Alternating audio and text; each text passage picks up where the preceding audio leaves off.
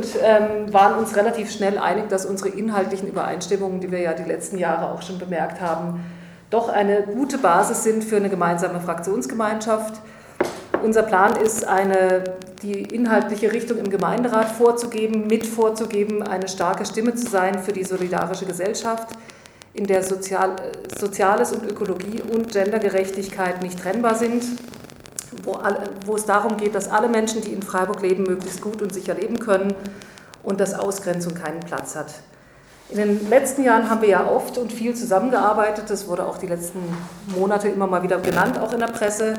Wir haben gemeinsam politische Ziele verfolgt und Erfolge verbucht, zum Beispiel bei der Einführung vom Sozialticket, zum Beispiel bei der Absicherung einer unabhängigen Quartiersarbeit, bei der Einführung vom jetzt endlich wirklichen Frauennachttaxi, beim NS-Doku-Zentrum und bei der Einführung der 50-Prozent-Quote. Das sind aber nur einige der Erfolge, die wir gemeinsam errungen haben.